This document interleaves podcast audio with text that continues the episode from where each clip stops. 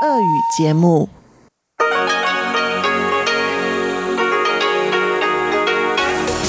эфире Международное радио Тайваня. Здравствуйте, дорогие радиослушатели! В эфире Международное радио Тайваня. Вас из тайбэйской студии приветствует ведущая Анна Бобкова.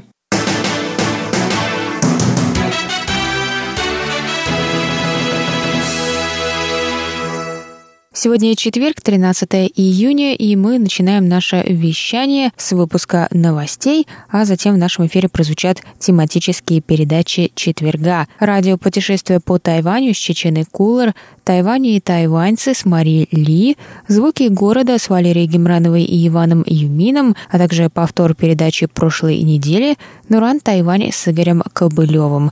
Напоминаю, что на частоте пять тысяч девятьсот килогерц мы вещаем полчаса, а на частоте частоте девять тысяч пятьсот девяносто килогерц один час. Все наши передачи также доступны на сайте эр у точка эр ти ай точка о эр джи точка ти дабл ю. А теперь давайте к новостям.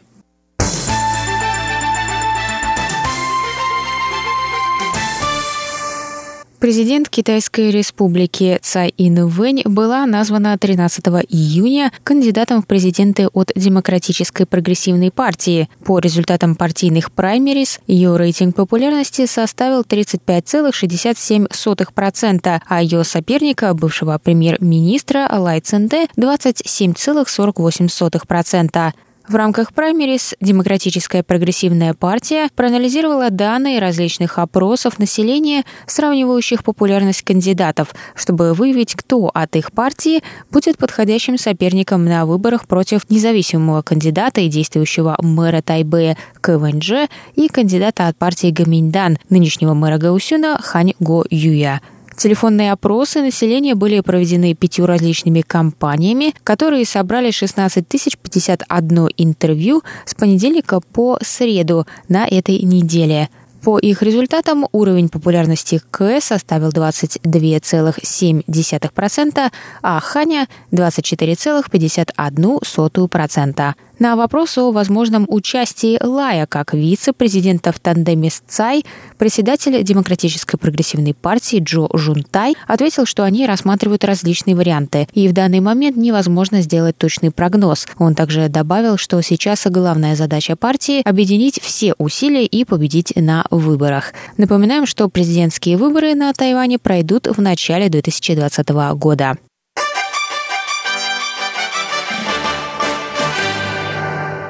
Министр иностранных дел Китайской республики Джозеф У заявил двенадцатого июня, что Тайвань стоит на стороне жителей Гонконга, которые вышли на улицы в прошлые выходные в знак протеста против законопроекта об экстрадиции в материковый Китай. В среду полиция применила слезоточивый газ и резиновые пули против демонстрантов. Законопроект позволит выдачу подозреваемых в преступлениях в материковый Китай, что, по мнению жителей, может в будущем привести к неправомерным задержаниям и несправедливому суду над обвиняемыми. Глава МИД написал в среду в своем твиттере, что он стоит плечом к плечу с сотнями тысяч протестующих против законопроекта об экстрадиции в Гонконге.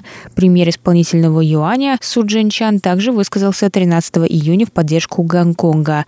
Законопроект был предложен из-за тайваньского прецедента две тысячи восемнадцатого года, когда житель Гонконга совершил убийство на Тайване и бежал в Гонконг. В связи с отсутствием необходимого законодательства Гонконг не мог выдать преступника Тайваню, поэтому был предложен законопроект об экстрадиции. Однако в президентской канцелярии Китайской Республики отметили тринадцатого июня, что тайваньский прецедент стал предлогом для принятия несправедливого законопроекта, и Тайвань отказывается быть соучастником этих действий.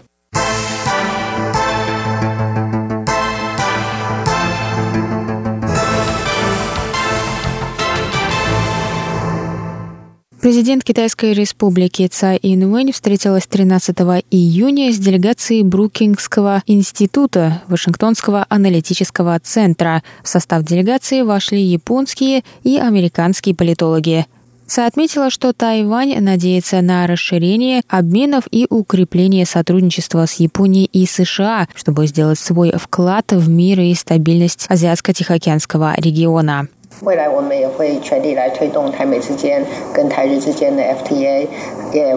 будущем мы также приложим все усилия для подписания соглашения о свободной торговле между Тайванем и Японией, и Тайванем и США.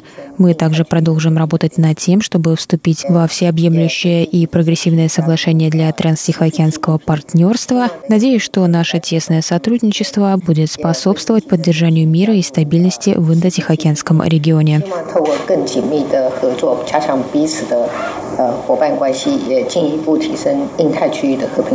Сказала президент. Она добавила, что Тайвань продолжит открываться миру, и выразила надежду, что США и Япония поддержат вклад Тайваня в развитие международного сообщества.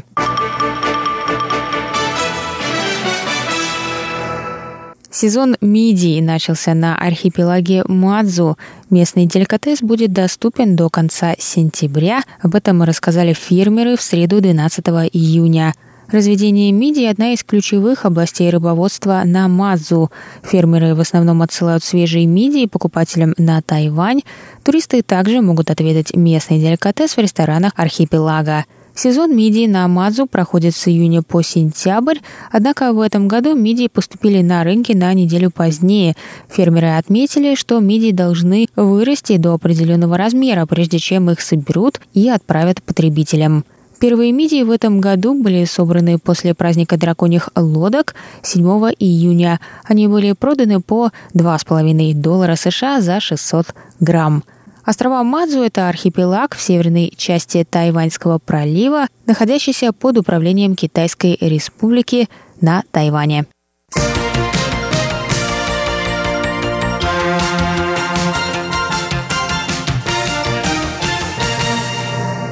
Это был выпуск новостей за четверг, тринадцатого июня.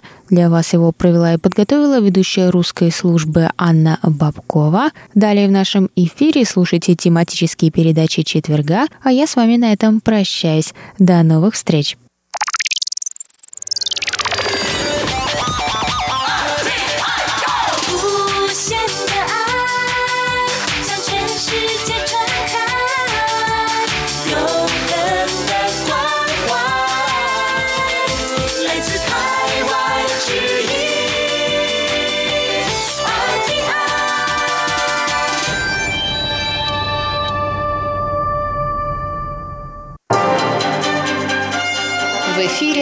Международное радио Тайваня.